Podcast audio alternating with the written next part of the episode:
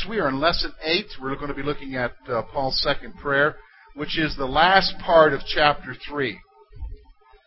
And with this, we're going to begin after this, which is next week, the application part. We've been basically focusing on the first three chapters, which is more doctrinal, is theological, trying to give you a foundation, trying to help you to understand who you are, trying to help you to understand what Jesus has done for you.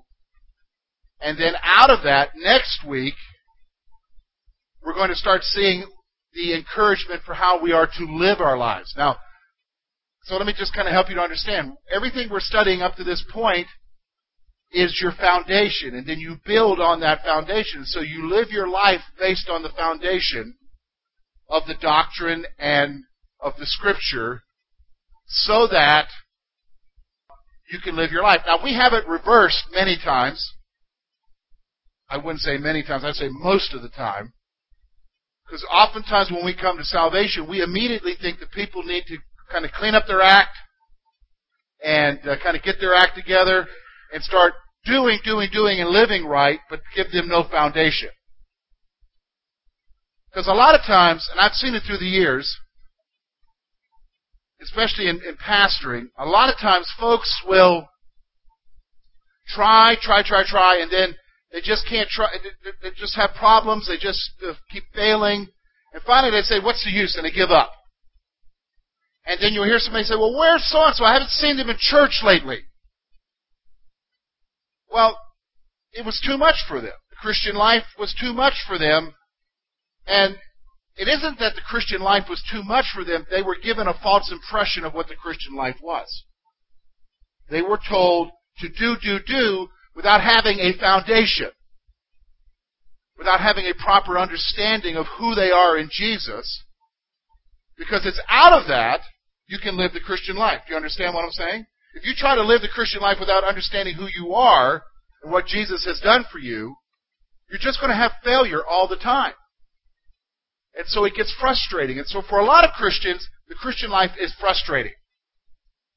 So this is the reason why we've been going through Ephesians. So we're going to come right now to the second half of chapter 3, and we're going to see Paul's second prayer. Remember, he already offered one prayer earlier in chapter 1 for them. He's going to offer a second prayer for them. And he's going to ask that they be, that several things take place in their life. And so again, let me remind you, when we look at this, don't just look at it, oh, this is a nice instructional time. It's really nice to see how Paul prayed for them. I want you to look at it in two ways. Number one, how can I pray for myself? Because this is the apostle who's praying. And then number two, how can I pray for someone else in my church? How can I pray for, for others who are, who are part of the family of God in their relationship with Christ? In their relationship with Christ. So let's look at it together. Let's look at verse 14. For this reason, I bow my knees to the Father of our Lord Jesus Christ, from whom the whole family in heaven and earth is named. Here's what I want you to see the approach to prayer. Paul bowed his knees in prayer. First thing I want you to see, first part of 14, it's saying he bowed his knees. Now let me just stop for a moment. I need to make a comment here. Paul is bowing his knees here. Really there is no proper way in the Bible to pray. No, no proper manner because throughout the scripture, here Paul says he's bowing his knees, but oftentimes throughout the scripture you'll read people, they're standing up, they're laying on their face, they're holding their hands up, you know, they're crying, they're weeping, they're throwing ashes on themselves. I mean, there are many different ways to pray. But what I want you to see here is that usually when it comes to the issue of bowing, it's really an issue of submission. You're placing yourself into submission before God. Which for us as Americans, who do we bow to? Nobody. We, we don't, the concept of submission is kind of foreign to us. And so the issue of bowing on our knees really is something you need to grasp because it's really, it's, it's really an, an action that reflects a heart. And the heart is the one that needs to submit before God. So so the manner of prayer here is he's bowing his knees. Now he's, here's who he's addressing his prayer to. Paul's prayer was directed to God the Father. So when he's praying, he's praying to God the Father. Now here's the significance of why he's praying to God the Father, because he mentions it here in the verse. God is the Father of all in heaven. Look at verse 15. From whom the whole family in heaven and earth is named. Now, let me just help you explain that a little bit because you're wondering who's the whole family? Folks, that is the children of God, the family of God, on earth and in heaven. He is the Father of all of us who are believers. Now we're going to get into where we're going to spend the rest of our time. We're going to look at what he's praying about. So look with me at verse 16 through 19 that he would grant you according to the riches of his glory to be strengthened with might through his Spirit in the inner man.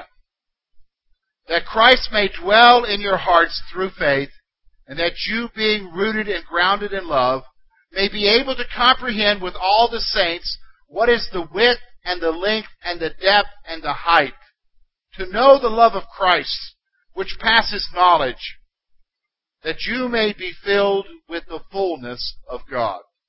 All right, so let's take a look here. First of all, the basis. Paul is praying that God would bless us through the abundance of his wealth. Let me just stop for a moment. When he's beginning his prayer, now this is a good lesson for you and I when it comes to the issue of prayer.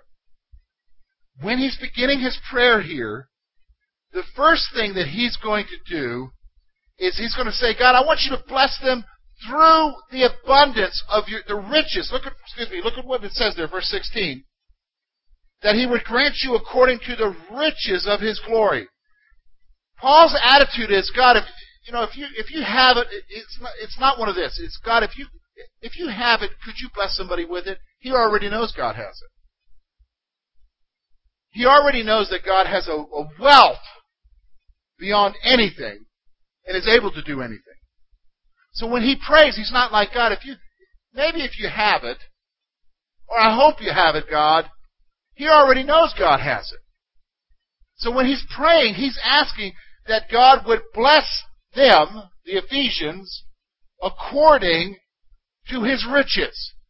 Now, you say, now what's the application for you and I, George? Here it is. When you pray, you don't have to worry about whether or not God can do it. Do you understand what I'm saying? You don't need to worry about does he have the resources. He more than has the resources to do it.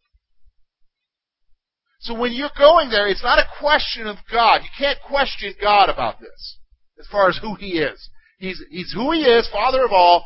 He is, has the riches of glory. I mean, the scripture says he owns the cattle on a thousand hills. You know, I once read somebody said, Lord, please sell a few off. You know, and, and the reality is, is, you know, when you go to him, you know that he is able. That's the attitude. So he's praying, the basis of his prayer is knowing that God's able to do it. God's able to do it. So can I ask you something? When you pray, do you have that attitude? Now, it doesn't mean he's going to answer it. Just stop for a moment. Just because he's able does not mean he's going to do it. That's a different discussion. But the reality is, is knowing that He's able to do it. He's able to bless you. Now, He's going to bless you in, in certain ways, which we're going to see here in a moment, according to His riches that are in glory, to the abundance of His wealth. So I want you to notice now, the first thing Paul asks, look at verse 16, is that they be strengthened. To be strengthened with might through His Spirit in the inner man. Now here's what he's doing. A couple things here. Paul prayed that they would be strengthened according to God's riches. So, first of all, that you would be strengthened according to God's riches. Now, folks, this is not something new to the New Testament. If you go all the way to 2 Peter, chapter 1, verse 3, Peter writes that he has given you everything that you need for life and godliness. So let me go ahead and say you, there's a prayer that you can pray that I know will be answered. If you ask God for strength to live the life that He wants you to live, I can almost guarantee you He's going to answer it. You understand what I'm saying? Because over and over, it is in the Scripture that that is what He's doing for you. He's going to strengthen you. He's going to give you grace. In fact, if you go with me to that well-known passage concerning suffering, 2 Corinthians chapter 12, verses 7 through 10. Paul, here's the apostle Paul. He's, he's got a thorn in the flesh. He cries out to God three times for God to take it from him. And rather than taking it from him, God says, My grace is sufficient for you. So I'm going to take away the problem, Paul. I'm going to give you grace to handle it. And then he says, For my strength is made perfect in your weakness. He gives you the strength. See, let me just stop for a moment. I've got to help because sometimes in our Christian churches, we buy a lie. And the lie is, is that God's going to take away my problems. And God's going to heal my illnesses. Now, He can heal your illnesses, and He can take away your problems, but I'm going to be honest with you. I've been around long enough now, and some of you have been around a lot longer than me. You probably realize that probably the majority of the time He doesn't. But let me tell you what He does do. He gives you strength. He gives you grace to see you through it. You understand what I'm saying? He gives you strength. He sees you through it. And, and what we're seeing here is Paul is praying that they are strengthened according to the riches of his glory. He's praying that they would be strengthened. So here's what I'm going to do. If I'm going to pray for you, I'm going to pray, God, strengthen them. Strengthen them this week as they face the junk they're going to face this week. Look, look, folks, in fact, let me, let me just say this. We, we gotta get, we gotta take the rose-colored glasses off. Do you know what I mean by rose-colored glasses? Who, was it that sang that? Was that Charley Pride or Charlie Rich? I mean, this, I remember years ago, my dad listening to the radio, something, maybe it was a singer. Huh? Oh, okay, yes. You know what I'm saying? So, here, here's what I want you to listen to me. In Christian churches, we have a tendency to put rose-colored glasses and think everything's going to work out okay. We even got a verse for all things work together for the good. Romans 8:28. Folks, the good that it's talking about there is salvation later on.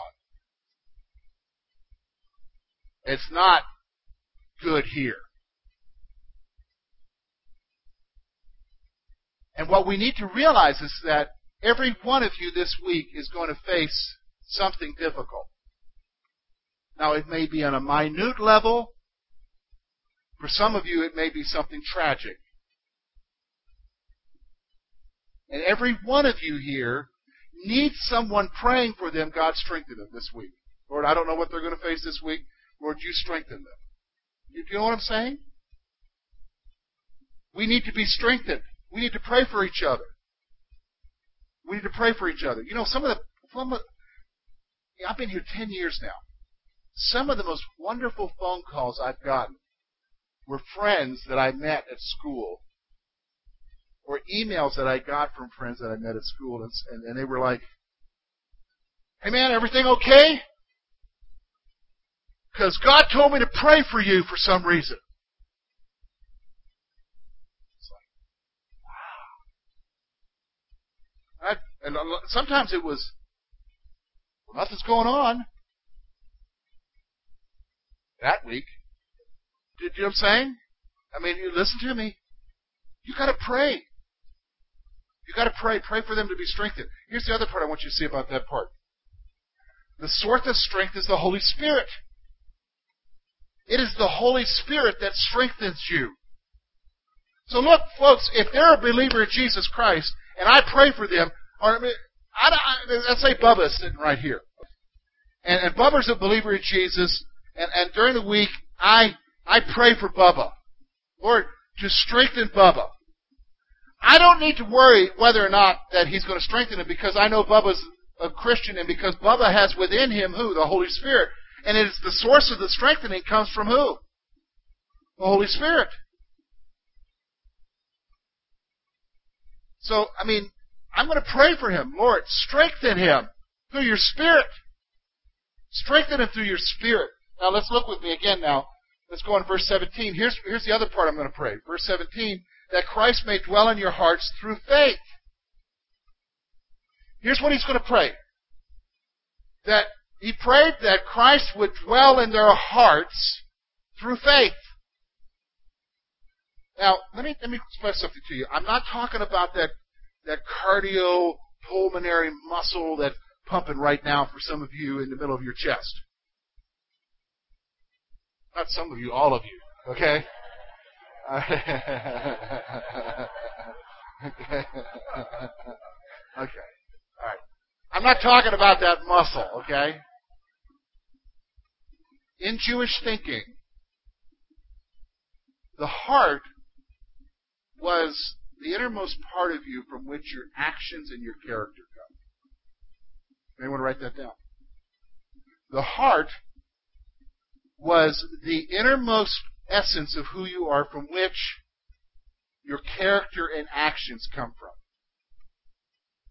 So what he's praying here now is that Christ, that is Jesus, the presence of God, would dwell in your innermost being so that it is later reflected in your what? Your character and your actions. You understand? So when I'm going to pray for them, I'm going to pray, God, just impact them so much, so deeply, that it impacts every aspect of their life. That's really what he's praying here. He's praying for Christ to impact their lives so much that it's reflected in their character and their actions character in their actions. Let's go on now. Look with me, uh, the last part of verse 17. And actually through 19, he's going to talk about the issue of comprehending God's love. That Christ may dwell in you through the, your hearts through faith, that you, being rooted and grounded in love, may be able to comprehend with all the saints what is the width and the, the length and the depth and the height, to know the love of Christ, which passes knowledge, that you may be filled with the fullness of God. Okay, first of all, here's what he's asking. Paul prayed that they would be grounded in God's love. Now, let me just stop for a moment. Put a star by that point.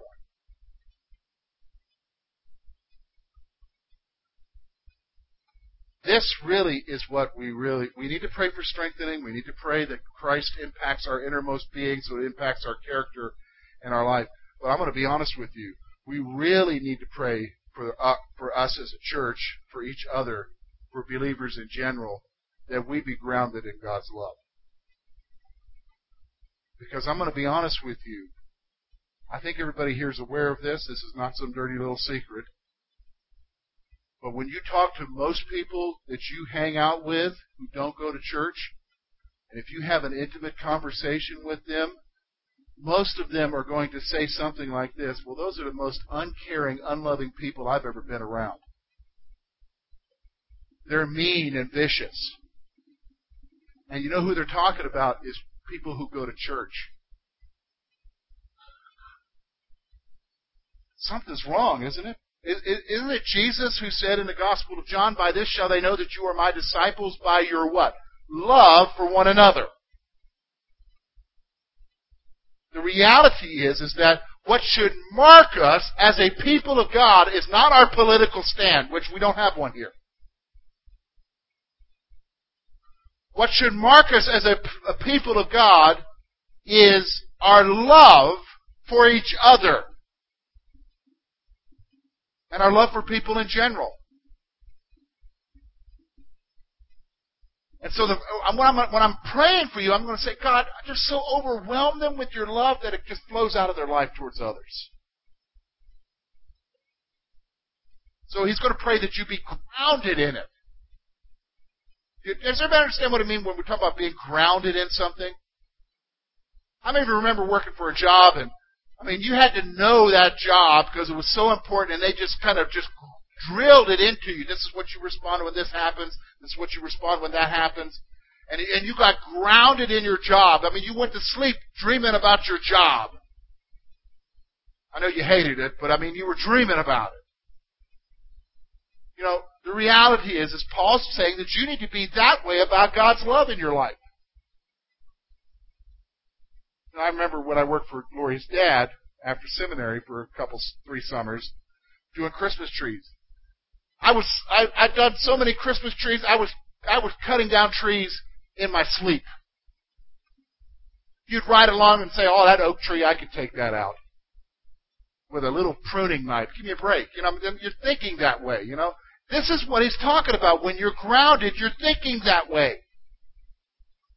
You're thinking in terms of God's love. Now let's go on. Next point. He prayed that they would understand how great God's love is. Look with me. Verse 18, he says that you may know the love of Christ, which, excuse me, that you may be able to comprehend with all the saints what is the width, the length, and the depth, and the height. So he's talking about the vastness. I think it's interesting. Our translation uses the word comprehend. Because you can't comprehend it. What it means is, is that you put forth an effort to spend time thinking about, man, he loves me that much? That you spend time trying to comprehend it. How big and vast it is. So, okay, let's, let's stop for a moment. How many of you have been to the Grand Canyon? How many of you have been to the Grand Canyon? How many of you have been to one of the big mountains out west? Some of you have been hunting out there and stuff. You've seen the mountainside and the Rockies and stuff. And, and you're there. You're just standing there watching it. You're trying to what? Comprehend it. Can you? No way. Because it's so what? Big. Vast. Deep. This is the picture he's showing us here. I need to pray that you would understand. You need to pray that I would understand, that each other would understand how great God's love is. And you say, why do we need to pray that? Because let me be honest with you, how many of you struggle with this? Don't raise your hand. I wonder if God loves me today. You know what I'm talking about? Uh, if you nod your head yes, not for you, but you know what I'm talking about, right? You've met people like that that question whether or not God really loves them. Because that's a struggle sometimes, isn't it, for folks? Things aren't going right. Why is all this stuff happening to me? God, do you love me? I'm going to pray for them what? That they understand how vast His love is. I'm going to pray for them to under, that they understand how great God's love is for them. And then the next point I want you to see there is this. Paul wanted them to know Christ's love, which is beyond understanding. Paul wanted them to know Christ's love, which is beyond understanding. And then the final part of verse 19, which we read there, he's praying that they be filled Paul prayed that they would be filled with the fullness of God, which, my friends, is the Holy Spirit. He's praying that they would be filled with the fullness of God. Now, now here's what happens though. This last part will scare some of us here. Because we've seen stuff, you know, people saying they got the filled with the Holy Spirit and they started doing crazy and wacky and wild things and, and acting in ways, you know, like, well, I don't know if I want that. That is not what he's talking about. Really, when he talks about being filled, you go back over to Ephesians chapter 5 in your mind where Paul says, Be not drunk with wine, but be what? Filled with the Holy Spirit. He's doing a contrast there. Rather than be drunk with wine, how many of you understand what drunkenness is, alcoholism is? When you are a drunk, what motivates you? What do you think about all the time? What controls you? Rather than be motivated, captivated, activated, all of that by alcohol, he's saying be filled with the Spirit. That is motivated, captivated, activated by what? The Holy Spirit. This is what he's talking about. I'm going to pray because here's the thing: the Spirit. If you're a believer, the Spirit already lives within you. Period. So what I want now is that the Spirit takes control in my life. to guide me through my life. That's what I'm going to pray. I'm going to pray for the fullness of the Spirit in my life. And that's what we need to be praying for each other. We need, and you don't need to get freaked out by all that other stuff. I think we, we, we get freaked out by overreactions, and we don't need to. Now look at verse 20 through 21. Here's Paul. He's going to end his prayer with a proclamation of praise. Another way of saying it is a doxology. How many of you know the term doxology? Those of you who've been in church a long time know that. It's an old church word. It's a proclamation of praise. Look with me. Now to him who is able to do exceedingly abundantly above all that we ask or think, according to the power that works in us. To him be glory in the church by Christ Jesus to all generations, forever and ever. Amen. Now here's what I want you to do. I want you to put a star by verse 20 in your Bible. Here's why. Because really verse 20 is talking about the ability of God. And I want you to put the star down because whenever you wonder, can God do it? You just need to think of verse 20 of chapter 3 of Ephesians, because here's what I want you to see. God is able to do beyond what we ask or dream. The word think there can be translated dream. God is able to do beyond what we ask or dream. There's, there's a preacher I like to listen to out in California. He's a Chinese American by the name of Francis Chan. He wrote a book I think some of you maybe have read, Crazy Love. It's a great book to read. Francis Chan was telling a story about how, I mean, he lives pretty frugal. And he loves playing golf, and he was out playing golf with some of these guys, and when they were up to the tee and they were driving their balls, he noticed that all the other guys with him had this special kind of club that would drive it farther. And, and he just in his mind said, Oh God, it would be so nice to have a club like that. But he just dismissed it immediately because he lives frugally so he can give money to the church and to different causes and so forth. He was asked to speak at a church plant somewhere in California. He's, he pastors out in California. And normally when he, he pastors a big church, as you understand. Normally when he goes to a small church, he doesn't take an honorarium. Especially for church plants as they're starting out. And so after he got done speaking, they came up and, and, and the pastor of that church said, you know, Francis, we know that you won't take a honorarium from us. So we bought you a golf club. And they gave him this driver.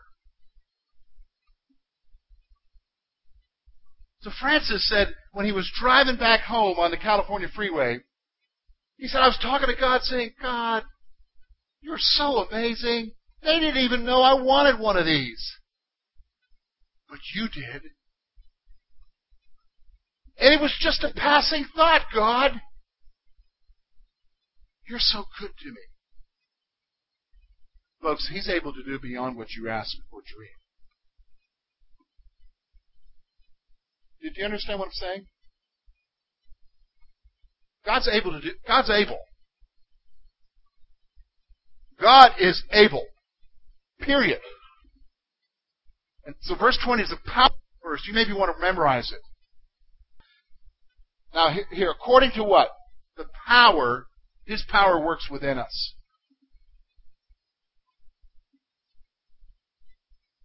Again, who's that power, folks? The Holy Spirit. God's able to do beyond, according to His power, which is within us. Why? Verse 21 tells you why. God the Father deserves our praise for all generations. Now, do you think Francis Chan's going to share that story about golf club with a lot of people? And is he going to talk about how great he was? He's going to talk about how great God is, isn't he? God does what he does for you so that God gets the glory. Do you understand what I'm saying? God gives the glory. Next week, we're going to get right into chapter 4, and we're going to start getting the practical things. All right, let's pray.